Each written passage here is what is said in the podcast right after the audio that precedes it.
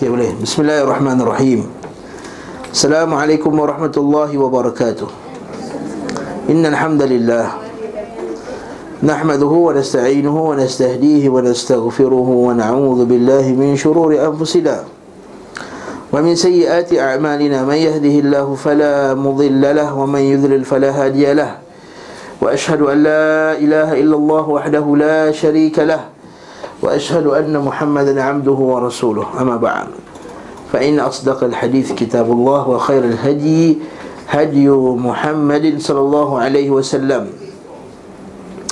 وشر الأمور محدثاتها وكل محدثة بدعة وكل بدعة ضلالة وكل ضلالة في النار. Sebelum dari kalam ialah kalam Allah dan sebaik-baik petunjuk ialah petunjuk Nabi Muhammad sallallahu alaihi wasallam.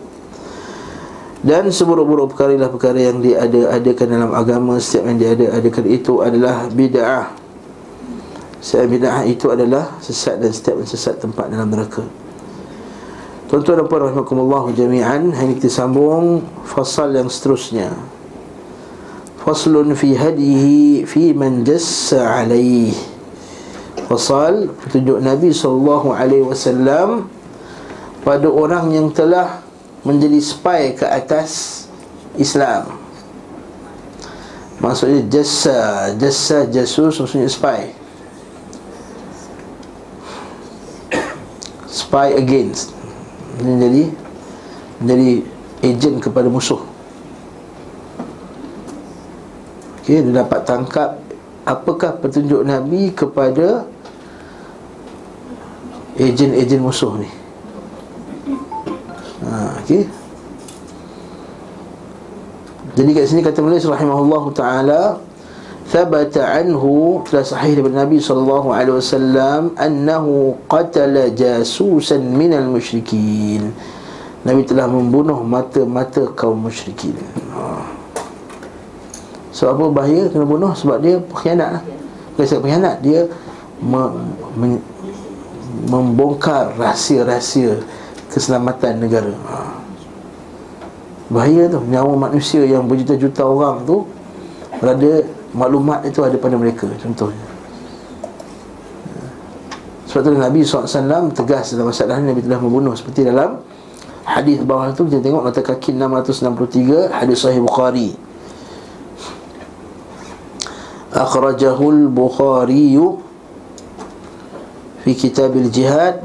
al-harbi idha dakhala al-islam wa al-harb wa al-harb al-harbi ke al-harb tu al-harbi idha dakhala islam iaitu orang kafir harbi bila masuk Islam. Dan juga dalam bab bab al-jasus al-musta'man. Bab orang yang uh, jasus al-musta'man. Spy yang telah diberi keselamatan. Ada juga kita akan tengok Ada juga spy yang Nabi tak bunuh. Tapi ada juga spy yang Nabi bunuh. Dari hadis Salamah bin Al-Aqwa' radhiyallahu anhu Ia berkata Qala ata Rasulullah sallallahu ata Rasulullah ata Rasul ata Rasulullah sallallahu alaihi wasallam ainun minal musyrikin. Atau utia Rasulullah Rasulullah SAW dan dibawa kepada Rasulullah SAW seorang spy daripada orang musyrikin. Mata-mata ain. Bahasa Arab juga panggil ain. Maksud ain tu banyak maksud eh? satu mata satu mata mata satu mata air. Ha, semua ain. Lafaz mushtarak kan? Datang kepada Rasulullah sallallahu alaihi wasallam ainun minal musyrikin. Wa huwa fi safar. Maka dia dalam perjalanan.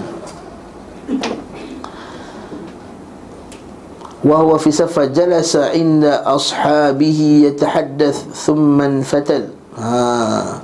Dia duduk dengan sahabat-sahabat lalu berbincang-bincang. Macam macam, SB sekarang lah kan ha. duduk atas yayasan taklim tak pernah tengok muka dia ni. Kan? Tapi duduk senyap tanya kan? Kita muka kita kita dah 8 tahun kerja sini. Muka dah tahu dah kenal. Muka orang datang mengaji dengan muka datang nak spy. Betul? Itu pula Ustaz Halim Hasan nanti itu kan. Datang. Orang kalau pertama kali datang kuliah Ustaz Ali Hasan Dia mesti kata Mana Ustaz Ali Mana Ustaz nak duduk mana? Kan? Dia mesti dia mesti bergeria datang. Ini duduk kat depan tu Relax Tegak kaki dia macam ni. Ustaz Ali dah start kuliah dah. Dia macam duduk kat tempat? Dia duduk macam ni je. Tegak je. Ha, Itu nampak benar lah. Tapi kena ingat Spy ni ada dua jenis spy Satu spy yang obvious Satu spy yang tak obvious. Entah-entah salah seorang yang mengaji lama Itu yang spy. Ha, Tentang kat mai ni spy Tak tahu. Betul, sahih? Ha, Betul. Kadang-kadang orang yang paling bersemangat tu lah Rupanya dia lah tu yang, yang Spy sebenarnya. Ha. Tapi nak buat macam ni Islam suruh hukum secara zahir Jadi dia ria tanya buat ni Ini mudarik ke madi ustaz Jawablah mudarik ha. Dia saja buat tanya Sedangkan dia spy ha. Jadi kita terpaksa lah Kita layan secara zahir Betul Nabi masa dia datang muda-muda tu Nabi layan zahir tak? Dia duduk dengan anak Nabi Dia layan zahir Lalu lepas tu Nabi dapat wahyu Nabi kata kejar dia Lelaki tu Dia pergi Nabi kata kejarlah dia dan bunuh ha. Maka aku pun membunuhnya Salamah binti Al-Aqwa. Lalu Nabi SAW memberikan kepadaku barang-barang miliknya. Maksudnya Yang dirampas lah Hati yang dirampas daripadanya. Ha, Kalau tengok ni Tegas lah betul tak? Ganasnya Nabi tak Ini memang. Pemerintah. Jadi menjaga masalah nyawa umat Islam yang lebih banyak Daripada seorang. Namun diriwayatkan pula melalui jalan yang sahih bahawa beliau SAW tidak membunuh Hatib yang telah membocorkan informasi. Yang kisah Hatib bin Abi Balta'ah. Ya Hatib ni seorang sahabat Nabi. Ia ikut perang badar. Cuma ketika Nabi SAW nak tawan kota Mekah nak, nak, nak pergi perang uh, perang Badar uh, pergi pergi tawan kota Mekah tu masa pembukaan kota Mekah tu Hatib ni dia bukannya tujuan dia dia bocorkan rahsia tu kerana mengkhianati Islam. Dia hanya bagi tahu sebagai ahli keluarganya supaya hati-hati jaga elok-elok sebab nanti Nabi nak serang. Lalu ditakuti maklumat tersebut bocor dari Nabi SAW dapat wahyu daripada Allah Ta'ala untuk menangkap Hatib itu kes dia jadi apa dia kata namun uh, Umar meminta izin nah, bila dah bocor Nabi kata da'ani aktul hadal munafiq ha. Biarkan aku aku bunuh si munafiq ni. Okey. Tapi apa jadi? Apa jadi? Dia bunuh tak? Tak. Kerana Apa yang buat kata Nabi, Nabi SAW telah bersabda Apa yang buat tahu barangkali Allah telah melihat Kepada orang-orang yang telah mengikuti Badar Ma yudrika la'alla Allah ittala'a ala ahli badar Allah Ta'ala telah melihat pada ahli badar Dan tahu nilainya orang ikut perang Badar ketika itu kalau Allah Ta'ala kata I'malu ma syi'tum Faqad ghafartu lakum. Lakukanlah apa yang kau suka Sebenarnya aku telah mengampuni kalian. Bukan maksudnya kat sini Iaitu Nabi mengiktirah perbuatannya Mengkhianat Apa rahsia itu tak Tapi disebabkan ada Ada penghalang Kepada Nabi SAW Untuk menjalankan perintah Untuk menjalankan hukum bunuh ke atas hatib. Penghalang ni apa? Iaitu dia dia pernah ikut perang pada jadi kita tengok perbincangan di sini kita akan tengok Ibnu Qayyim rahimahullahu taala. Kita akan tengok nanti bahawa sesungguhnya dia kata bukan sebab Nabi tak nak hukum bunuh. Tapi kerana dia terhalang dengan satu halangan iaitu halangan dia apa iaitu orang ni pernah ikut perang badar yang Allah Ta'ala telah ampunkan dosa-dosa mereka nah hadis ini dijadikan dalil bagi mereka yang tidak membolehkan bagi orang yang ambil pendapat tak boleh bunuh orang Islam yang bekerja sebagai spy musuh. Assalamualaikum warahmatullahi wabarakatuh. Sekali lagi. Saya ulang hadis ini dijadikan dalil oleh sebagian ulama untuk mengatakan bahawa tidak boleh membunuh orang Islam yang jadi spy musuh. Mana pengkhianat lah. Faham tak? Katakanlah satu orang Islam nama dia Nur Fatimah atau nama dia Abdul Karim Tapi rupa-rupanya dia pengkhianat Zainis contohnya Dia tu ejen Zainis Atau ejen kepada negara kafir yang lain Ejen Singapura ke Ejen kepada Amerika Syarikat ke? Nampak warak ada janggut apa semua. Tentang Allah masa kes Ustaz Azhari dulu tu yang pergi tangkap Ustaz Azhari dulu tu secara zalim tu berjanggut ni tuan nampak dia jauh macam ustaz. Wajah putih ada janggut. Bercahaya betul muka dia macam orang solat.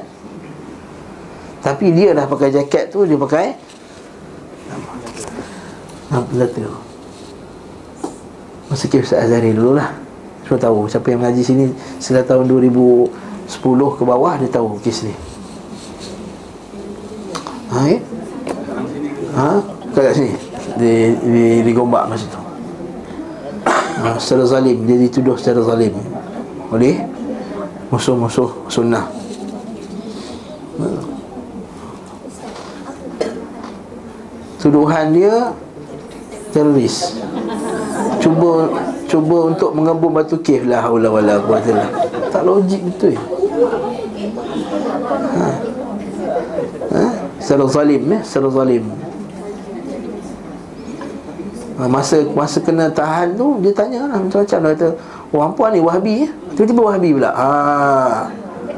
Apa ni yang halalkan liwat tu? Dia kata apa ni halalkan liwat oh onani bulan Ramadan boleh eh boleh oh halal halal onani halal ke? Isu dia pasal fatwa Syekh Albani rahimahullah kata onani tidak batalkan puasa. Itu je. Bukan dia halalkan onani. Onani tetap juga haram. Tapi tidak batalkan puasa. Banyak je benda haram tak batal puasa betul tak? Ngumpat tak batal puasa pun. Ngumpat haram tak? Batal puasa tak? Tak batal pahala puasa. Betul Syekh Albani kata onani tidak batalkan puasa, batalkan pahala puasa ha, Disebabkan dia ni Dengar fitnah Daripada Pemuda dari gua tersebut Maka dia pun Kata orang oh, hampa ni Yang halalkan orang ni? Hampa, hampa, hampa, hampa. Cakap ni hampa, hampa, hampa. Subhanallah. Ha, Musuh-musuh Islam. Masa tu kami tanya ha, Saya masa tu kita keluar Press conference. Kita bukan nak melawan kerajaan Tapi kita kata Kita keluar kita kata mohon pihak tanggungjawab tunjukkan bukti. Kalau tak, tak nak tunjukkan bukti di dalam media masa tunjukkan kepada kami yang ngaji yang belajar dengan ustaz tersebut. Mana buktinya? Agar kami bertaubat kepada Allah Taala dan kami akan orang pertama akan lawan ustaz di balik. Sampai ila yaumina hadha sebab hari ini. Tak ada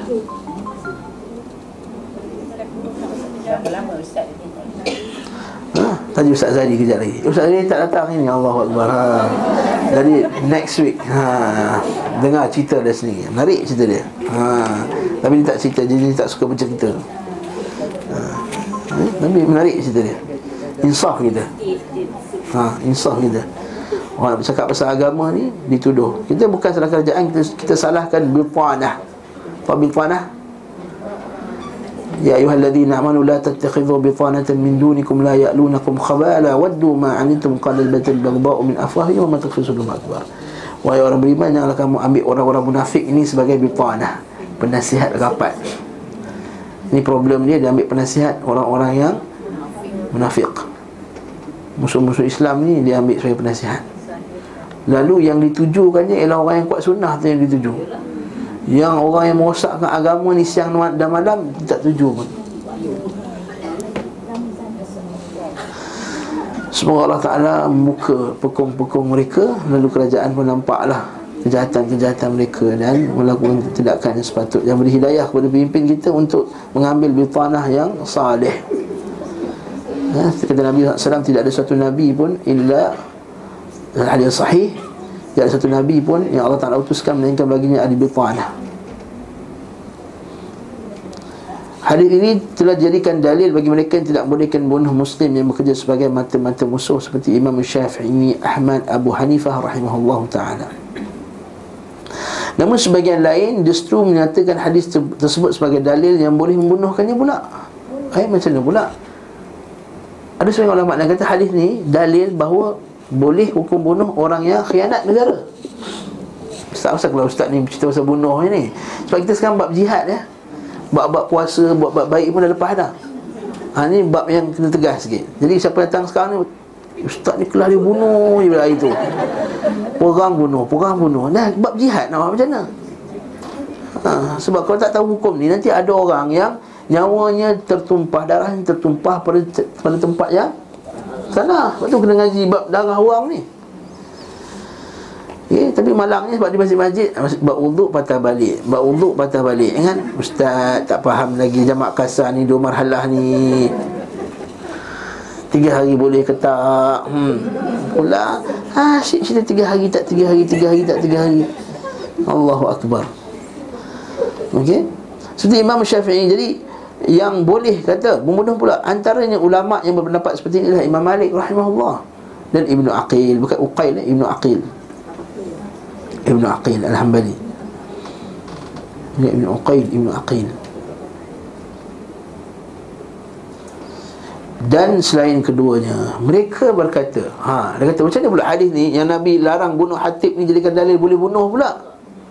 Dengar ni cantik cara dia, dia faham Kerana Nabi SAW Menyebutkan Faktor yang menghalang dia Melakukan pembunuhan terhadap hatib Maksudnya Nabi bukan tak nak bunuh pengkhianat tapi sebab pada khatib itu ada peng penghalang. Sementara faktor ini tidak ditemukan pada selain khatib. Khatib.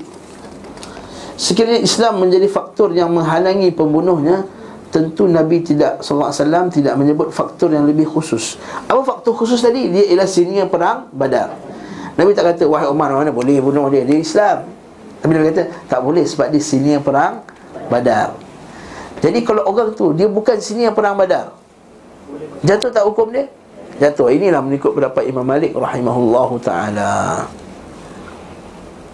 Ustaz nak belajar ni macam kita nak kita pula nak bunuh orang tak? Nak cerita hukum, nak tahu hukum. Ustaz mana tahu nanti ada lantik jadi magistrate ke mahkamah syariah ke depan ni ke siapa kan angkat ataupun jadi apa? Jadi menteri ke ketua wanita ke uh, menteri wanita kan? Dia tak adalah keluar kenyataan macam ha, Macam Macam sekarang ni. Tak nak spesifikkan lah ha? Dan Nabi SAW tidak akan menyebut faktor lain yang lebih khusus daripadanya. Kerana apabila suatu hukum dikaitkan dengan perkara umum maka, maka perkara yang lebih khusus tidak lagi menjadi pengaruh. Faham tak? Kalau faktor Islam maka faktor perang badar tak jadi isu. Tapi sekarang Nabi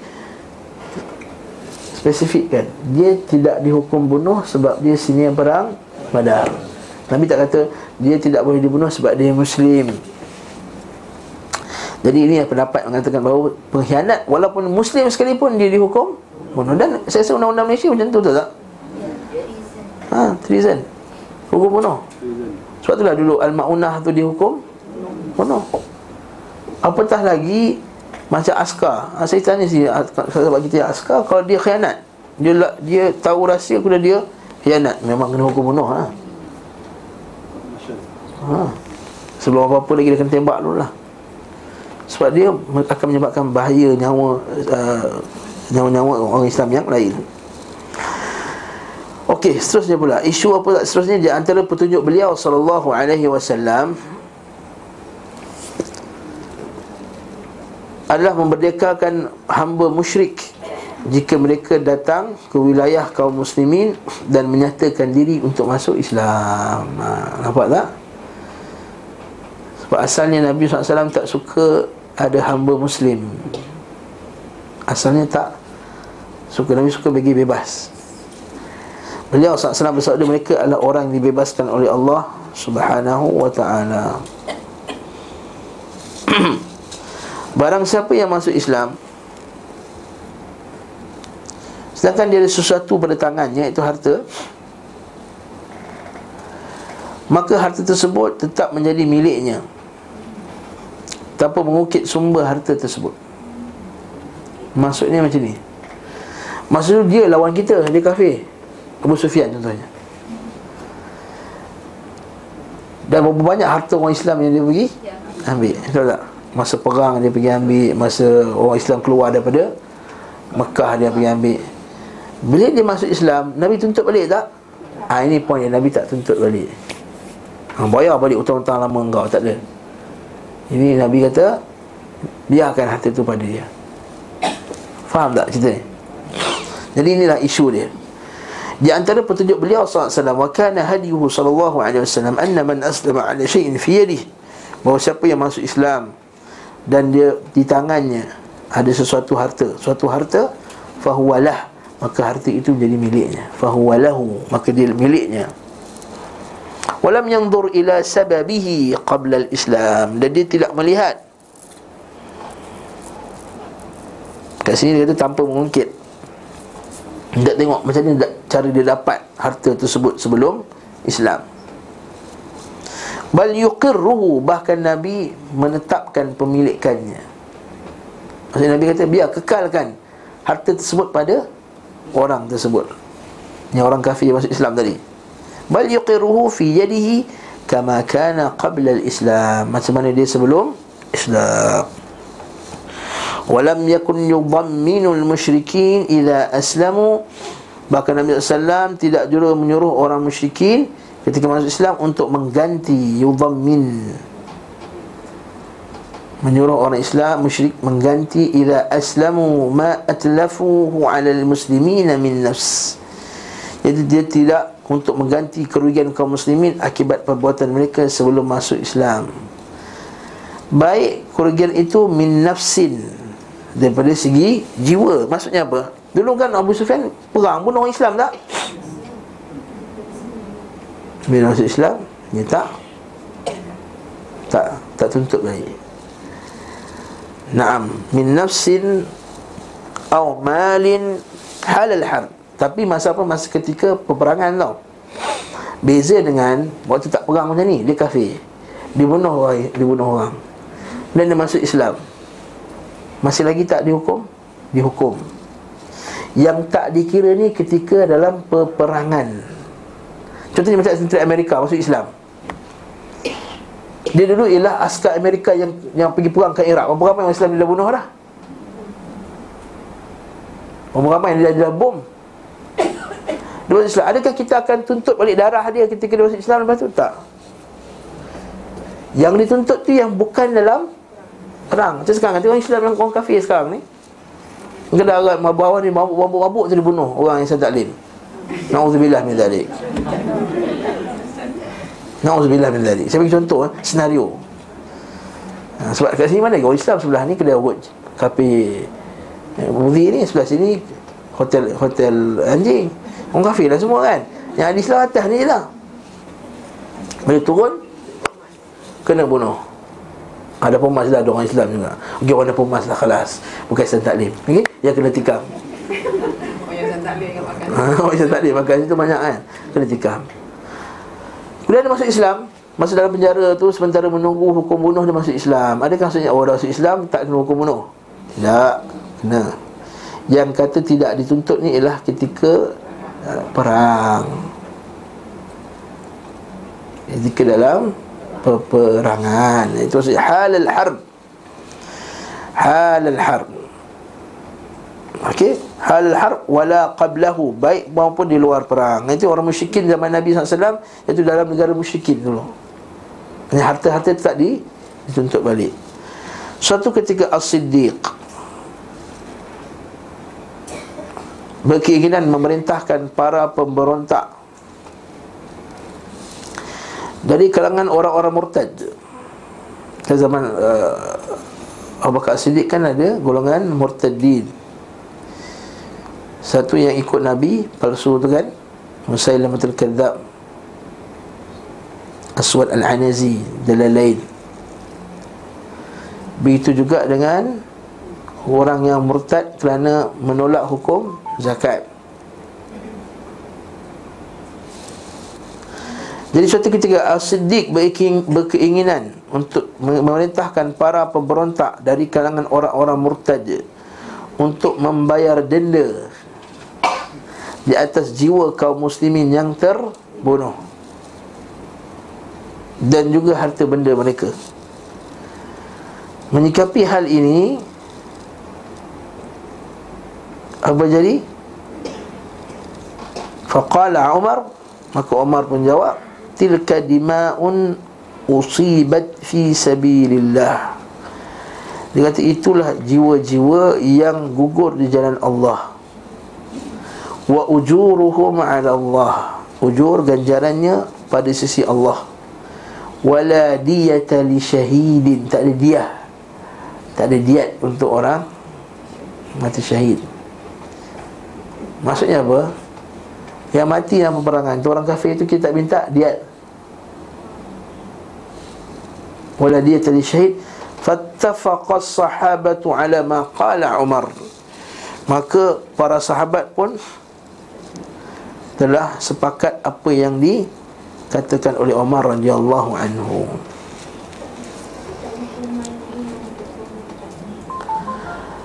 Adakah ada tak hukuman bunuh orang murtad? Memang memang ada hukuman bunuh orang murtad. Nabi kata man baddala dinahu faqtuluh.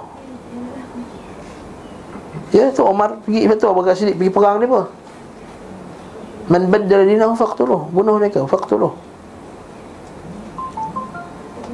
Cuma liberal dia yang menolak hukum ni.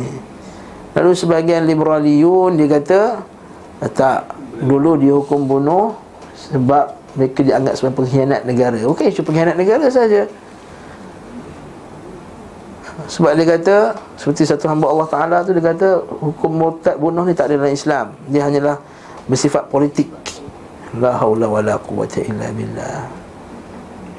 Dengan ada hadis Nabi SAW jelas Man baddal dinahu faqtuluh Man baddal dinahu Nabi kata man, Nabi kata Man khana Daulatahu atau man khana amirahu tak ada. Nabi itu man baddala seperti tukar agama dinahu faqtulu. Bunuh dia. Ayah ni ya orang Oi, ustaz ni ekstrim. Tak ni hukum Islam. Betul kat Malaysia Tanyalah Pemerintah Malaysia kenapa tak buat? Ini hukum Islam Tanya pemerintah Malaysia kenapa Tak buat? Jangan tanya saya, saya tak boleh jawab. Jawapan saya adalah Korang yang pilih pemerintah sekarang. Haa, itu jawapan saya. Jawapan kita ialah Kita tak tahu, tanya pemerintah. Maksudnya itu yang hukum Islam yang patut di jalan Hadis yang sahih. Nabi kata apa? La yahillu dam, dam La yahillu dam mri'in illa min thalath Tidak halal Darah seseorang itu Melainkan tiga sebab. Al-Thayyibu Zani. Orang yang dah kahwin Dia berzina. Yang kedua Orang yang Bunuh orang lain. Itu hukum kisas Yang ketiga At-tariku lidini al-mufariq lil jamaah Iaitu at-tarik lidinihi Meninggalkan agamanya Al-mufariq lil jamaah Yang keluar dari jamaah kaum muslimin. Maksudnya murtad.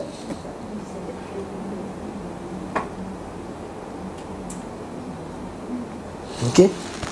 Jadi ini Hadis Nabi sallallahu alaihi wasallam Ya? Ini. Alhamdulillah. Ha, alhamdulillah. Ha, itulah dia sebab tu itu yang kita menirukan dan di, kemudian bila dah pemerintah tak buat tak buat lepas tu ada pula ulama sokol ulama ha sokol ulama ni yang sokong pula dia cocok lagi betul lah ini yang sepatutnya okey Allah musta'an. Jadi para sahabat pun kata pada sepakat dengan apa yang pendapat Omar tadi. Tidak pula Nabi wasallam mengembalikan harta benda mereka yang diambil orang-orang kafir secara paksa kepada kaum muslimin setelah mereka masuk Islam. Meskipun harta benda yang diambil tu masih lagi ada. Faham tak? Katalah masa tu musyrikin tu dia ambil harta kita beg kita Birkin punya beg mahal kan? Sekali lepas bukaan kota Mekah tu Atau masa dah perang jihad Dia perkalah Tengok beg Birkin tak ada lagi. Ha, Ini aku punya dulu ni. Ha, dah, tak. Nah, tak dipulangkan. Okey.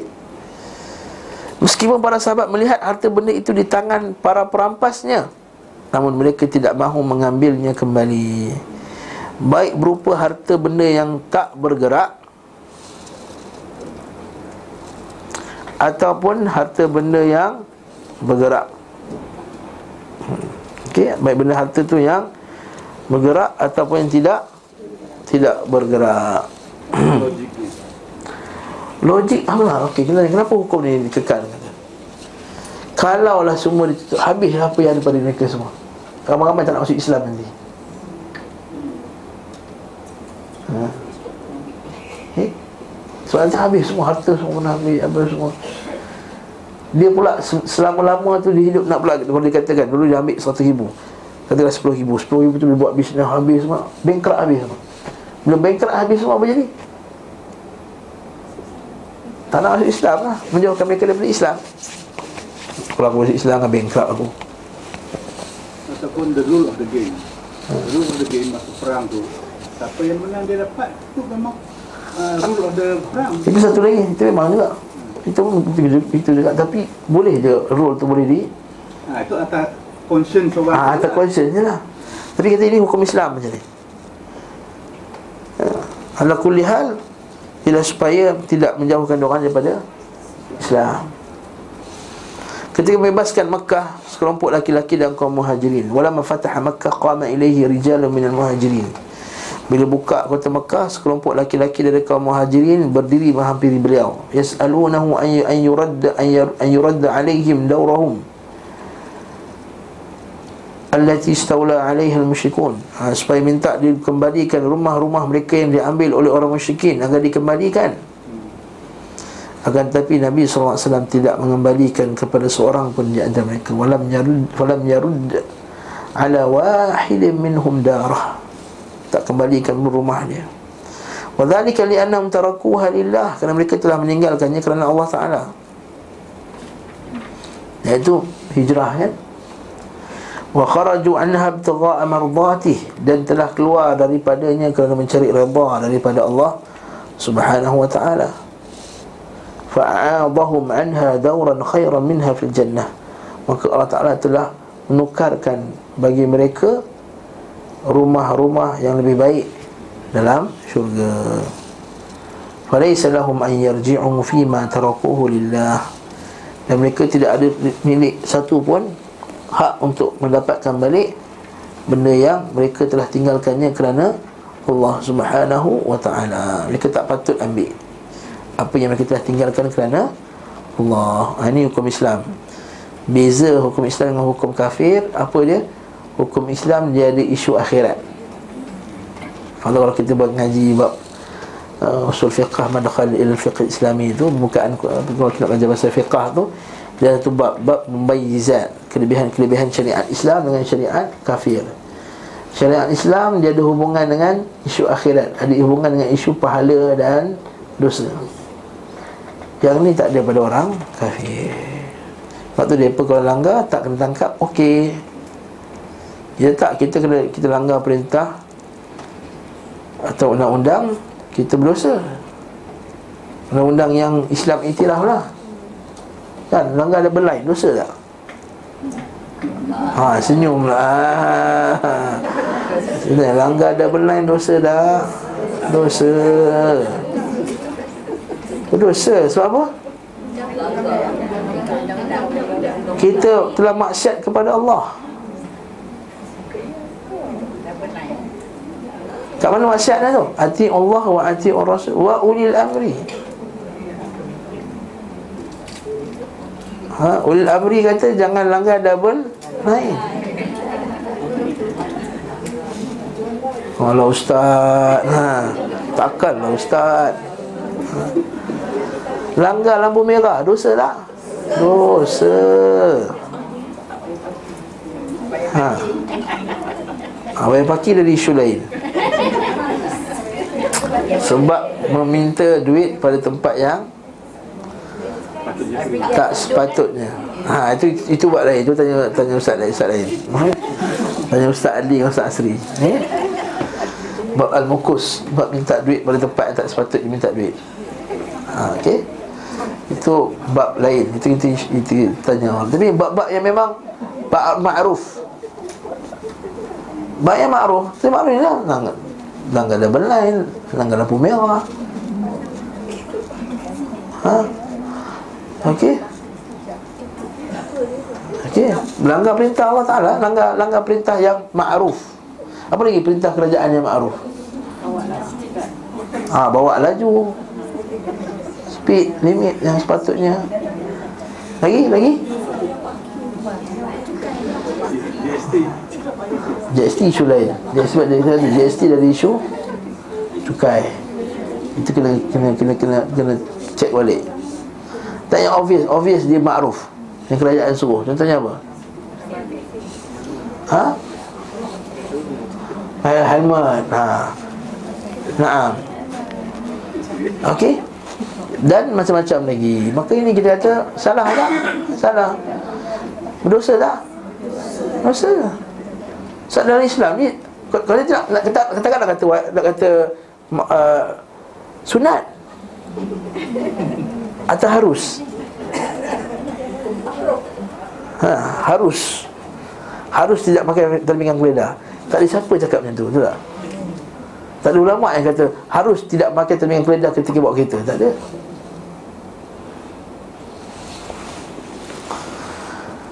Allahul Musta'an Lepas tu hukum Islam Dia terkait dengan isu Dosa dengan Mana syariat Islam. Lepas tu kalau orang Lepas tu kita tengok Kenapa orang kafir Begitu patuh pada Undang-undang? Pujilah kita melangit Pergi London Tengok dia orang tu. Beratur je.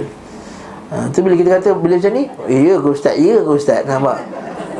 Maksudnya orang Islam lebih patuh pada undang-undang lebih cultured orang kata dalam dalam dalam Facebook keluar cultured civilization antara tanda-tandanya adalah mematuhi undang-undang. Ah, Allahu akbar.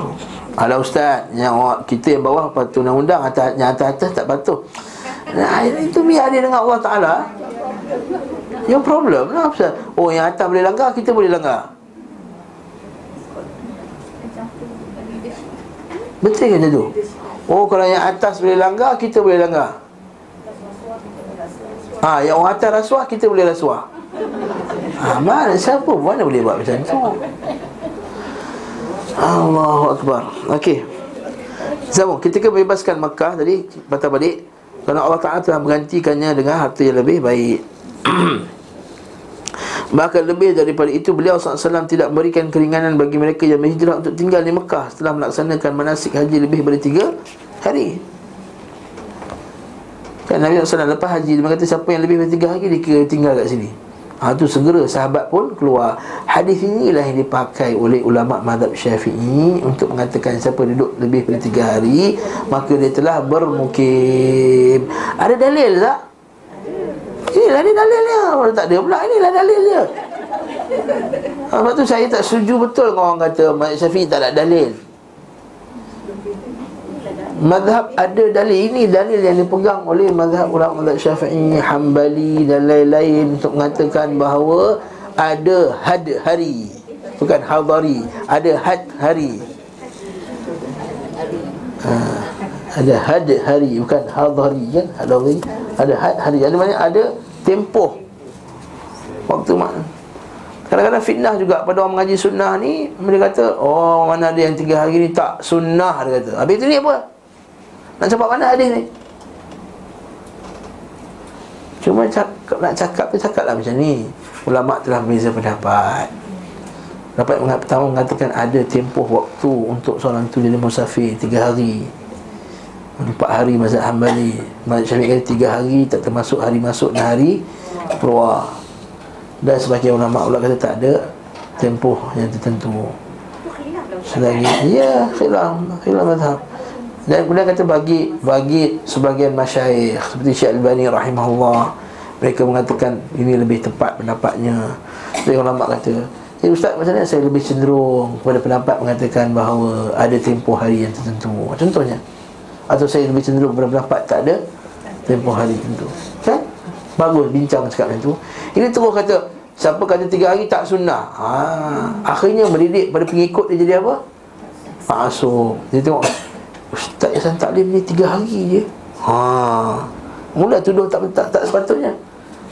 Bila ustaz-ustaz kita Ustaz Adi kata ada tempoh tiga hari Ustaz Asli kata tempoh tiga hari tu oh, Tak sunnah Yasan Taklim. Dan, dan tak sunnah apa hal Bahkan lebih jelas kat sini Tiga hari. Tidak patut baginya untuk kembali dan menetap kerana itulah Nabi SAW berduka atas Sa'id bin Khawlah. Sa'ad bin Khawlah kan? Kan dua sahabat satu Abu Sa'id Al-Khudri dia sakit juga. Ika Sa'ad, Sa'ad Afwan Sa'ad bin Abi Waqqas dia sakit. Sa'ad bin Abi Waqqas pun sakit juga. Dia kata Rasulullah matilah aku kat sini Tak sempat lah. Nabi kata kau sempat Nabi kata Ha, masa dia kata sakit boleh tak aku bagi semua harta aku? Aku ada seorang je anak, anak perempuan. Boleh tak aku bagi semua harta aku? Dia tak boleh. Separuh Banyak tak boleh. Satu per tiga? Ah, Satu per tiga. Dia kata satu per tiga boleh. Satu per tiga tu maksimum. Ha? Untuk wasiat. Maksudnya nak bagi kepada orang yang bukan ahli waris lah Kan duit dah banyak sangat. Anak dia pun dah kaya dah. Nak bagi sedekah ke orang lain Duit tersebut ketika lepas dia wafat. Kemudian Nabi dia kata Ya Rasulullah aku takut tak sempat. Nabi kata kau sempat Kau akan hidup. Kau akan muka panjang lagi. Tapi yang kesian Nabi kata kepada Sa'ad bin Khawlah ha, Dia tak sempat. Dia meninggal dekat Maka ha, Sebab meninggal di Madinah kan Ada kelebihan Yang tak ada pada orang meninggal di Maka Apa kelebihan meninggal di Madinah? Aku akan syafi'an lahu yang qiyamah. Aku akan jadi Memberi syafaatnya di hari hari kiamat Dengan itu Nabi SAW berduka atas Sa'ad bin Khawlah dan menyebutnya sebagai orang yang rugi kerana meninggal setelah dikuburkan di Makkah padahal ia telah hijrah.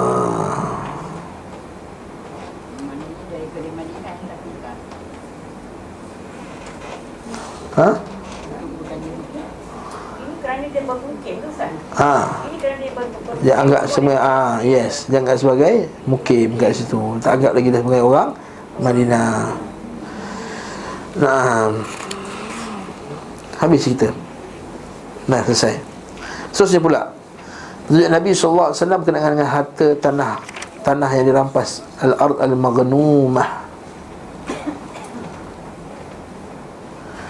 Dilihatkan bahawa Nabi SAW membahagikan tan- tanah Bani Quraidah. Nanti kita akan bincang berkenaan dengan isu perang Bani Quraidah ni. Nabi telah serang Bani Quraidah ni sebab dia khianat umat Islam pada bab ni insya-Allah. Bani Nadir dan Khaybar ni semua Yahudi tiga-tiga ni. Kepada prajurit. Adapun Madinah dibebaskan melalui Al-Quran ditanda Madinah. Nama ada Madinah dibuka melalui Al-Quran. Maksudnya apa? Maksudnya Mekah ni bukan dirak, dirampas tak? Nabi SAW masuk Madinah dan semua orang ni masuk Islam. Maksudnya dibuka dengan Al-Quran Bukan dibuka dengan pedang.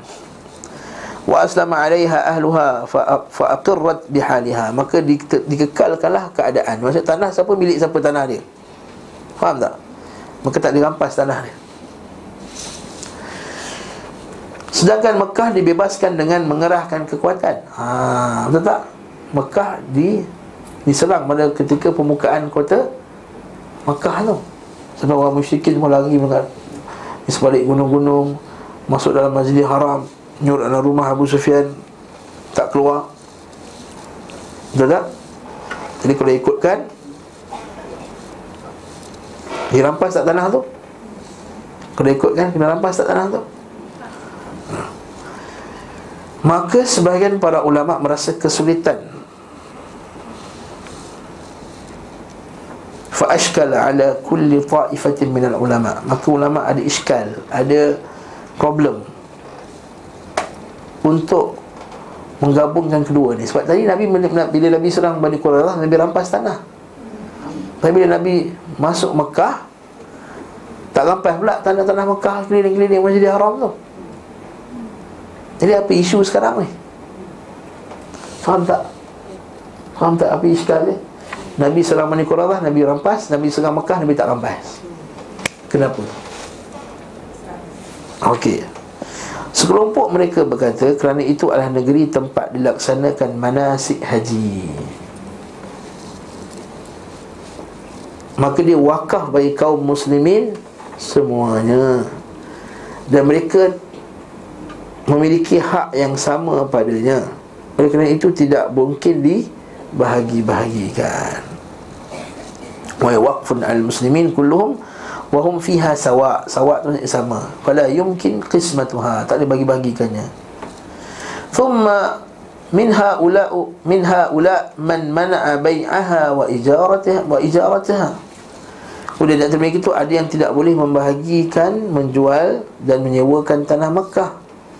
Tapi ada juga yang membolehkan menjual tanahnya namun melarang menyewakannya. Eh, maksudnya ada orang Mekah yang ada tanah dia tak boleh jual. Dan ada pula dia orang Mekah tu yang tak boleh disewakan. Contohnya tanah-tanah dekat-dekat kawasan-kawasan haji apa semua tu. Sekarang ni Saudi dah ambil semua dah Habis, selesai masalah Macam nak besarkan majlis haram tu kan Semua dia dah ambil semua Tanah-tanah Dan hotel-hotel keliling tu pun Akhirnya akan jadi wakaf kan Semua tahu kan Hotel tu akan berjalan selama beberapa tahun. Syarikat tu akan ambil untung. Terus lepas beberapa puluh tahun Dia akan kembali kepada wakaf. Faham tak? Ketika ada hotel Hilton contohnya. Hilton tu boleh Hilton punya lah. 50% Saudi, 50% Hilton. Dah dapat untung, dapat modal apa semua Lepas apa beberapa tahun Dia dah kaya dah. Hotel tu akan jadi wakaf kepada Majlis Haram Dan akan 100% hasilnya kepada Majlis Haram. Ha, Jadi jangan, jangan kutuk sangat hotel-hotel besar lah Ni apa lah hotel besar sekarang ni. Ha, Tak, dia akan jadi wakaf Masuk dalam harta Majlis Haram nanti. Akhirnya akan jadi harta masjidil haram. Alhamdulillahirabbil alamin. Dan kemudian 50% sekarang yang boleh jadi harta masjidil haram pun dah jadi 50% untungnya masuk ke masjidil haram. Betul yang dia boleh buat macam-macam tu. Nak nak upah tukang cuci dia pun dah berapa ribu orang tu tak? Ha, okay.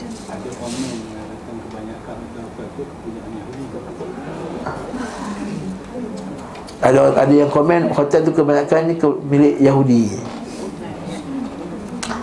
dia nak letak mesti nak letak hotel yang terbaik kat luar tu takkan nak letak hotel cak ayam kat depan tu kita pun halal yang cakap tu pun dia tak nak pergi duduk hotel-hotel cak ayam ni dia pun nak duduk hotel yang hebat-hebat ha, cakap orang senang tu ni Yahudi dia tu Yahudi lagi ha beli macam-macam. Yang kedua, yang ketiga, kalau Yahudi sekali pun halal tak berniaga dengan Yahudi?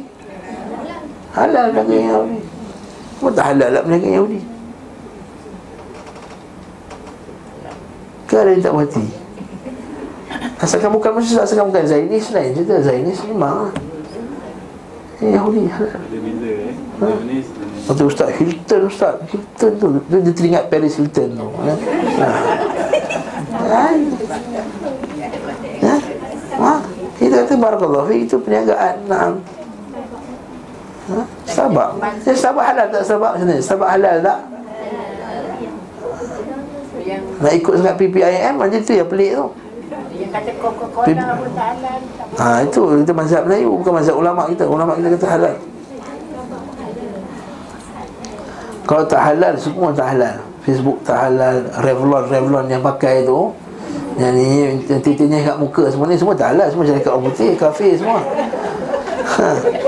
Mencuci muka apa semua tu Oh pandai Nak Tu vitamin yang makan apa? Shekli lah benda semua tu. Cakap mana? Islam. Ha. Rumah rumah bagi apa saja rumah? Mukmin. Eh, cakap lah. Tak puas pakai mukmin. Tak sedap. Purina tak cukup. Eh? tak cukup Florida kan? Mungkin nak bagi sedap usuk gigi tu. Ha. masa kempen beli Colgate juga. Sebab kita tahu kita nak yang terbaik Salah ke Nabi upah orang musyrikin jadi penunjuk jalan pergi Madinah? Tak ada masalah pun. Tak ada masalah lah McDonald apa semua tu. Siapa kata ada masalah? Ha, itu Ha? BIM dentist menipu pun kena defend Dentist menipu pun dia defend Apa tak lagi benda-benda lain Na'udzubillah min dhalik Ada lagi tajuk eh Jangan lagi tajuk jauh sangat Naam. Oh pasal hotel kat Mekah tadi ya eh?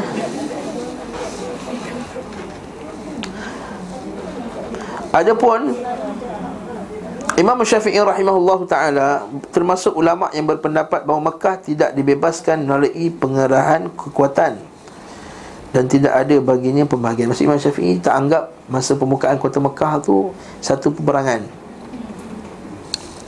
Maka beliau berkata Mekah dibebaskan melalui perdamaian Oleh kerana itu tanahnya tidak dibahagi-bahagikan. Ia juga berkata sekiranya ditaklukkan melalui kekerasan Nescaya ia menjadi rampasan. Maka wajib dibahagi seperti halnya pembahagian haiwan Dan harta benda bergerak yang lain. Masa wajib dibahagi-bahagikan dalam peperangan lah. Nah, betul tak? Okey. Lepas tu kata Wa innaha futihat sulhan Falidhalika lam tuqsam Walau futihat anwatan Kalau dia anwat, an, anwatan Kalau dia ambil secara paksa Lakanat ghanimah. Saya dia akan jadi harta ghanimah. Fa'ijibu kismatuha Maka wajib kita membahagikannya Kama tajibu kismatul hayawan wal mangkul. Mana wajibnya kita membahagikan Hariwa haiwan dan juga harta benda yang boleh alih. Walam ya ba'san min bai'i ruba' Makkah Dan Imam Syafi'i juga tidak memandang Masalah untuk menjual tanah Mekah Ataupun menyewakannya hanya Mak Syafiq Sebab tu ada Tanah-tanah di keliling tu Orang jual tu tak? So dia beli. Hotel-hotel luar tu. Dijual kepada fulan Disewakan kepada fulan. Kita boleh Buat Siapa ada duit banyak Buat bisnes Bisnes pajak hotel dekat Mekah. Ha. Tapi jangan Jangan ikut yang Mekah hotel yang kena tipu tu. Ha, Kan? Ha, Itu tipu. Maksudnya yang betul lah Bahkan baru-baru ni saya pergi tu ada ada orang, orang Malaysia yang beli hotel dekat beli bilik dekat Zamzam Tower tu. Dia beli kemudian Zamzam Tower tu uruskan dia punya so, apa semua. Jadi dia dapat juga hasil apa semua. Ha, sampai satu orang tu Ini yang bapak dia orang kaya Dia beli kat situ Dia kata oh, Ustaz beli lah Ustaz murah je 2 juta je ha.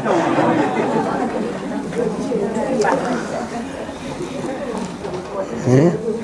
ha, okay. Wahtajja bi annaha milkun li arbabiha. Imam Syafi'i kata berhujah bahawa ia adalah milik bagi tuannya. Turath anhum wa tuhab yang dia boleh diwarisi dan boleh di di, di dihadiahkan, di, di dihibahkan.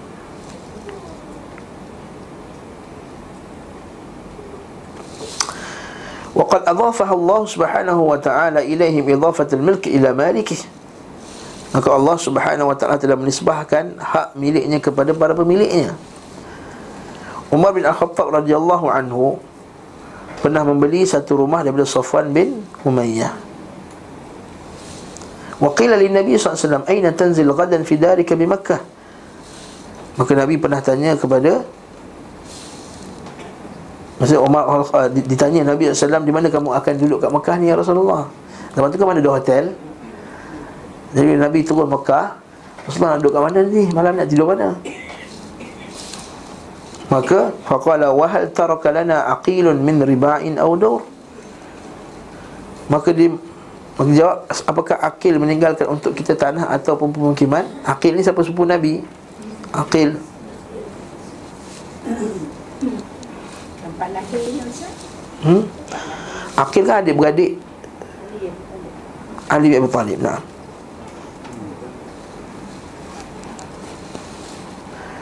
Akil mewarisi semua itu dari Ali daripada Abu Talib. Maksudnya ada tak berlaku pewarisan harta tadi tanah tadi tu? Ada. ada. Ha, jadi kat situ lah Syafi'i kata Boleh Mekah ni bukannya semua wakaf Wakaf pada bahagian tertentu je lah Mana ada orang yang masih lagi ada milik-milik tu Maka dia masih lagi Lepas tu kerajaan Saudi Bila nak, nak, nak, nak luaskan dia Dia beli tak? Dia beli dia bayar Dia beli hotel-hotel tu semua Kerana asas pemikiran Syafi'i bahawa tanah yang termasuk rampasan dan rampasan wajib dibagi Lalu Mekah boleh dimiliki dan dijual.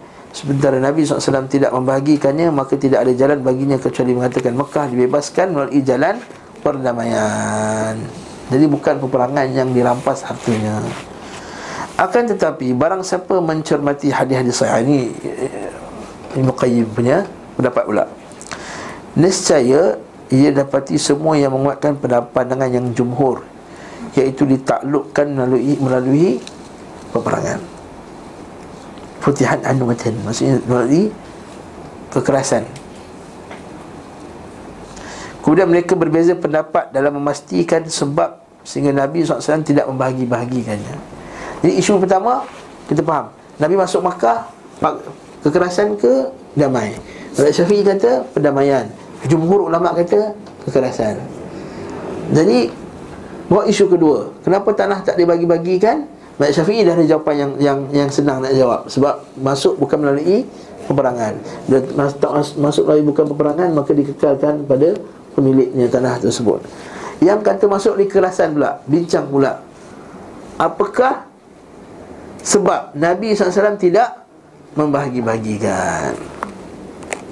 Maka alasan yang pertama Sebagian kata itu tempat orang buat haji. Maka mana boleh bagi-bagi kan? Semuanya wakaf Sekelompok lagi berkata Pemimpin berwenang. Maksudnya ada hak.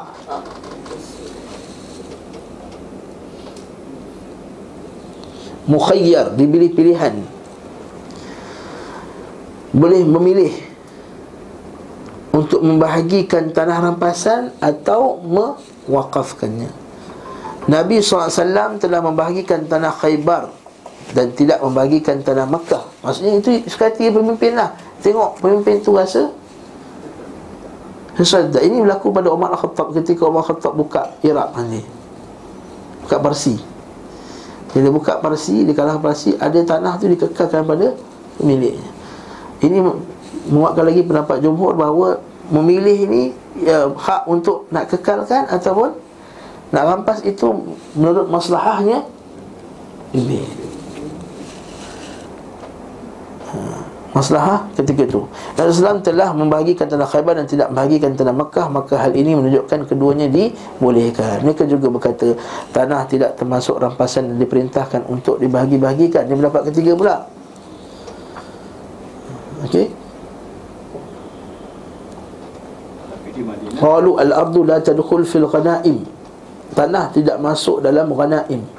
Al-ma'mur bi qismatiha yang dibahagi-bahagikannya. Qismatiha. Akan tapi rampasan itu adalah bal ghanaim hiya hayawan wal manqul yang harta rampasan perang itu ialah binatang-binatang dan juga harta boleh alih. Harta benda gerak masa Islam moden harta boleh alih kan? Ya. Kerana Allah Subhanahu wa taala Allah taala lam yuhill al-ghanaim li ummati ghairi hadhihi al-ummah. Kerana Allah Subhanahu Wa Taala tidak menghalalkan ghanimah selain daripada umat ini. Okay. Lepas tu ulama khilaf tentang apakah harta yang paling halal sekali kan? Harta halal yang paling baik sekali. Sebagai ada ada yang sebut harta yang paling baik ialah harta usaha sendiri, tangan sendiri. Dan harta tangan sendiri ulama ada dua pendapat. Satu kata sina'ah, satu buat hasil tangan sendiri sebab Nabi Daud dia tukang besi. Ada pula yang kata penternakan sebab tidak ada Nabi melainkan dia menternak kambing. Ada pula kata pertanian. Sebab berlaku dulu juga ada uh, Nabi adalah ladang. Jadi ulama khilaf tapi ada yang kata pula harta yang paling baik sekali ialah harta rampasan perang. Ini ini isu perbincangan apakah harta uh, uh, apa hasil tangan yang paling baik eh? Semua tu baik. Maksudnya harta yang paling baik. Ulama khilaf tentang isu Ada yang kata Harta rampasan perang. Sebab Nabi kata apa? Waju'ilat rizki tahta zilli rumhi. Jadi rezeki itu di bawah Bayangan mata pedang aku. Jadi dia kata Harta usaha tangan yang paling baik Ialah perang. Fisabilillah itu isu perbincangan dalam, dalam kitab seperti dalam kitab Bulu Maram yang dibincang bab dalam bab, bab harta. Itulah orang tulis. Kata Islam ni bawah dia salah interpret benda tu Islam berkembang kerana pedang. Ah itu itu hujah yang paling senang sekali untuk di untuk di dipatahkan. Pertama sekali sebab Islam tidak mengiktiraf orang mengucap saya terpaksa. Tak? Kita duduklah kempen Mesti syarat kalimah La ilaha illallah Mesti al-ikhlas Ikhlas Mesti as-sidqu Mesti benar. Tak boleh diucapkan nifaqan. Mesti dia tahu Dia qabul Mesti dia menerima kalimah itu Dengan sepenuh jiwa. Kalau paksa Tak cukup syarat kalimah La ilaha illallah. Tak ada faedah Ada faedah tak? Ada faedah tu satu jawapan yang pertama. Jawapan yang kedua Pedang mana yang sampai dekat Malaysia tu Kita tanya balik soalan Bawa pameran. Pedang mana yang sampai ke Indonesia Islam? Kan? Pedang mana yang sampai dekat England Dekat apa semua sekarang ni? Pedang mana yang sampai kat Islam di China? Jadi kita kata tak betul Itu kalau Islam tersebar dengan Pedang. Itu paling tak logik sekali lah.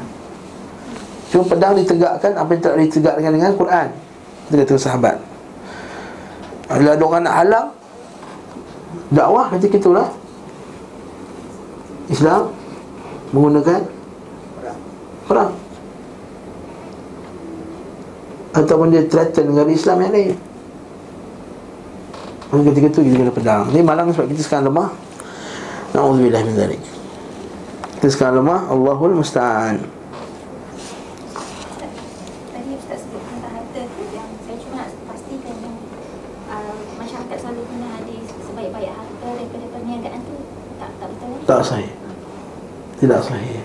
90-10 itu daripada perniagaan Apa semua. Ha? Cuma sebab orang tak sebut Wa'ahallallahu al-bay' Allah Ta'ala telah menghalalkan bay' Jadi itulah Ada pun sebaik-baik harta adalah perniagaan. 9-10 daripada harta adalah daripada perniagaan. Itu tidak sahih. Ha, Itu hadis MLM Bagaimana ha? hmm. Bila nak buka MLM ni Orang mesti keluarkan hadis tu Okay, kita habiskan perenggan ni takut nanti kan tak sempat. Maka tanah tidak termasuk rampasan dibahagikan diperintahkan untuk dibahagi akan tapi rampasan adalah haiwan dan harta yang bergerak. Kerana Allah Subhanahu Taala tidak menghalalkan rampasan kecuali pada umat ini padahal Allah Subhanahu Taala telah menghalalkan tanah kepada umat-umat terdahulu. Maka Allah SWT berfirman Ingatlah ketika Musa berkata kepada kaumnya Wahai kaumku ingatlah nikmat Allah Nikmati allati anamtu alaikum Wa ardhal muqaddasati allati kataballahu lakum Dan bumi muqaddas Faham tak isu dia? Kan sebelum umat Nabi Muhammad sallallahu alaihi wasallam mereka tidak dihalalkan mereka harta rampasan perang. Faham tak? Tetapi mereka diberi Ardul Muqaddas Palestin. Jadi kalau dibagi tanah Palestin tu Baitul Maqdis tu maksudnya Baitul Maqdis tak termasuklah harta rampasan perang sebab mereka tidak dihalalkan bagi mereka harta rampasan perang? Faham ke ni? Orang semua dah blur dah. Senyap je. Sebelum umat Nabi Muhammad SAW Tidak dihalalkan bagi mereka harta rampasan perang. Maka kau tengok orang tu ada, ada pedang, ada jam kan. Dia perang Dia tu ada jam mahal Apa semua Tengok je lah. Bagi kat kerajaan. Tak boleh ambil. Tapi tanah dibagi tak? Masa dia masuk Baitul Maqdis Semua dapat bahagian tak Dalam tanah mereka? Dapat Jadi menunjukkan bahawa Tanah tu tak termasuk Kalau termasuk Dia boleh tak ambil tanah? Tak boleh Dah faham dah? Jadi ini hujah Orang yang mengatakan bahawa Tanah tak termasuk Harta rampasan Mana? Ustaz tak faham lah Ustaz. Tak apa Sabar. Lepas ni kita tanya kat luar pula. Imam Syafi'i pernah ajar anak dia Ar-Rabi' bin Sulaiman. 40 kali tak faham-faham Ar-Rabi' bin Sulaiman Al-Muradi. Betul? Ini bukan cerita kelakar eh? Akhirnya Rabi' bin Sulaiman malu Dia tinggalkan kuliah tu. Jadi Imam Syafi'i nampak Dia panggil balik. Meh, Kalau tak faham Aku cerita kat kau balik. Jadi siapa yang dalam kelas tak faham Dah banyak kali terang Ustaz macam muka tension Dan tak faham-faham juga Tanya luar kelas Macam Rabi' bin Sulaiman Anak murid Al-Imam Al-Syafi'i Rahimahullah Ta'ala. Uh, Okey. Sambung. Uh, Itu ayat tadi Dan Allah juga berfirman tentang Fir'aun Kaumnya dan tanah mereka Demikianlah kami telah mewariskan kepada Bani Israel. Maka diketahui bahawa tanah tidak termasuk dalam kategori rampasan. Pemimpin boleh memilih Untuk mengaturnya sesuai maslahat Rasulullah SAW pernah membagi tanah negeri yang ditaklukkan dan pernah pula tidak membahagikannya. Umar tidak membahagikannya, bahkan membiarkannya sebagaimana keadaan sebelumnya. Namun mewajibkan penduduknya membayar pajak Ini tuannya cukai kharaj tu Cukai tanah Secara terus menerus Lalu hasil itu dibagikan Kepada prajurit yang turut dalam penaklukannya ha, Itu Umar Al-Khattab ni istihad Cantik tak? Jadi orang tu tak sentap lah tanah dia kena ambil. Tapi kena nak bayar cukai. Kan?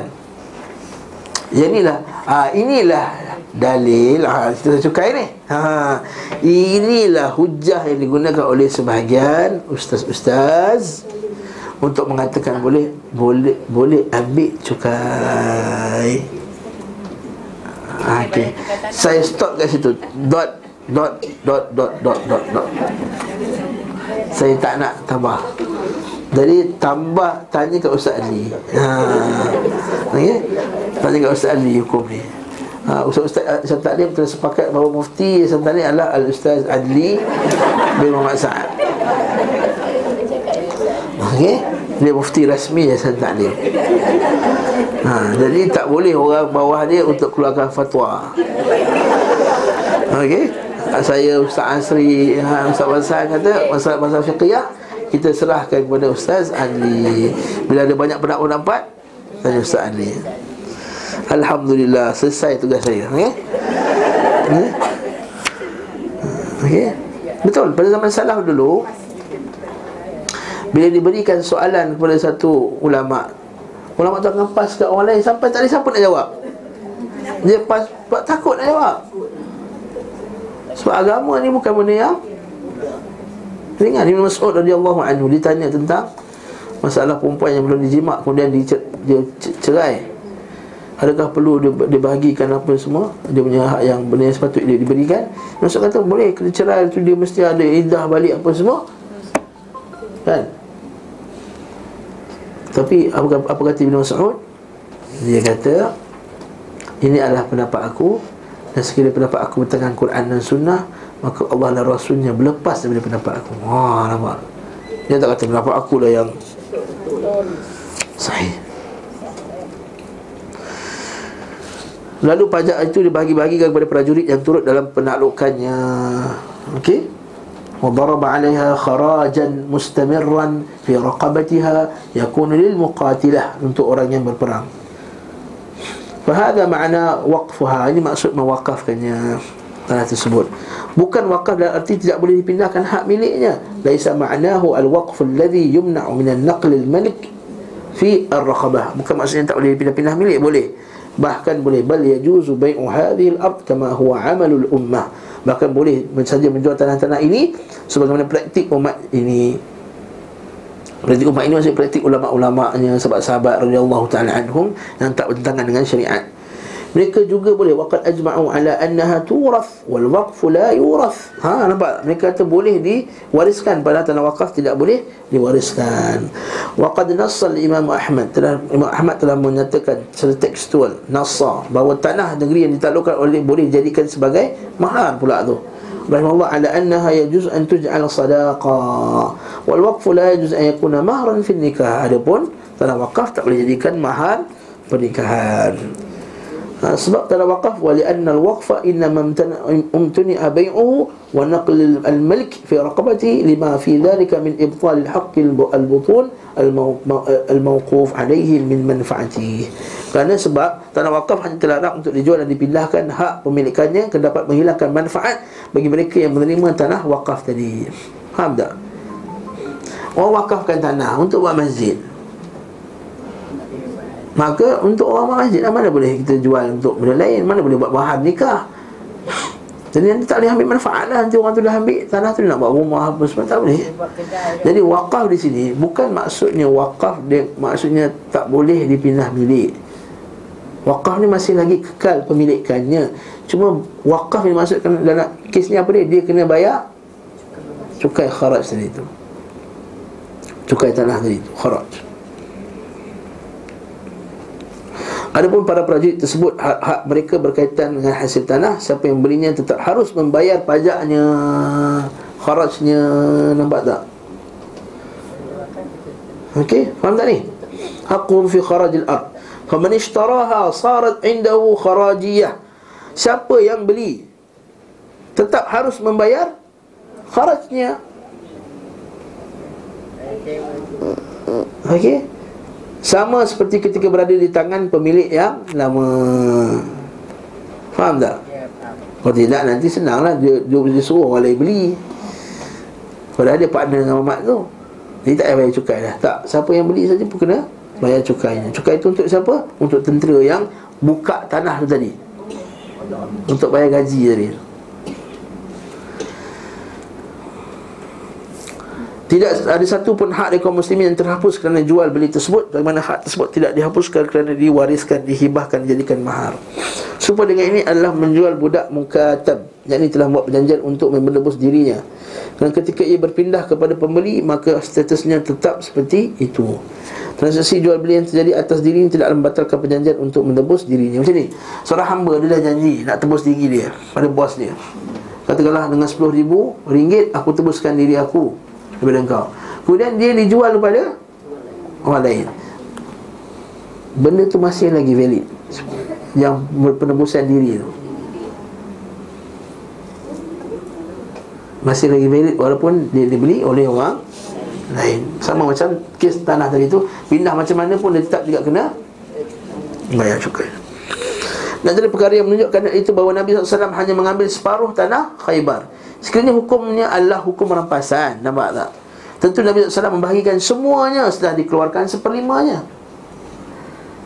Faham tak?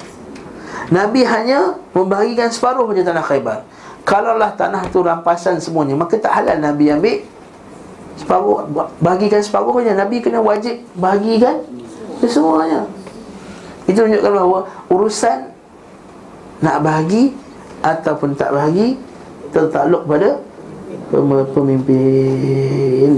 Kat sini nampak tak penting ni kena ada pemimpin. Pem- Penting ni kena ada pemimpin. Nah, sekiranya hukumnya adalah hukum rampasan itu Nabi SAW membahagikan semuanya setelah dikeluarkan seperlimanya Dalam As-Sunan dan Al-Mustadrak disebutkan Ketika Rasulullah SAW menaklukkan Khaybar Beliau telah membahagikannya menjadi 36 bahagian Setiap satu bahagian itu daripada 100 bahagian kecil Maka separuh daripada bahagian tersebut menjadi milik Rasulullah SAW Dan kaum muslimin Nampak? Nabi ambil separuh. Maksudnya boleh ambil separuh? Mana boleh? Patutnya kalau harta rampasan perang Nabi hanya ambil satu. Per lima sahaja. Itu menunjukkan bahawa itu hak pemerintah. Dan separuh yang tersisa disiapkan untuk orang-orang yang singgah padanya Iaitu para utusan, para pengurus dan wakil-wakil yang datang bantu urusan penduduk. Maksud tanah untuk wakil-wakil kerajaan apa semualah. Ini adalah lafaz riwayat Abu Daud Dan lafaz yang dikatakan Rasulullah SAW menyisihkan 18 bahagian yakni setengahnya untuk para pembantunya serta orang-orang yang singgah padanya iaitu para pengurus urusan kaum muslimin. Wilayah tersebut seperti uh, seperti apa nak sebut ni? Uh, istilah itu al-watih ha. Al-kutaibah was-sulalim wa tawabi'iha ha, kepada watihah kepada kutaibah dan wilayah yang ada sekitar keduanya. Lalu beliau menyisihkan setengahnya bagi bahagikan di kalangan kaum muslimin iaitu asy-syaqqa dan an-natah serta wilayah yang ada di sekitar. Nama-nama tempat ni eh. adapun bahagian Rasulullah SAW adalah wilayah yang ada di sekitar keduanya. Apa? Kesimpulannya apa?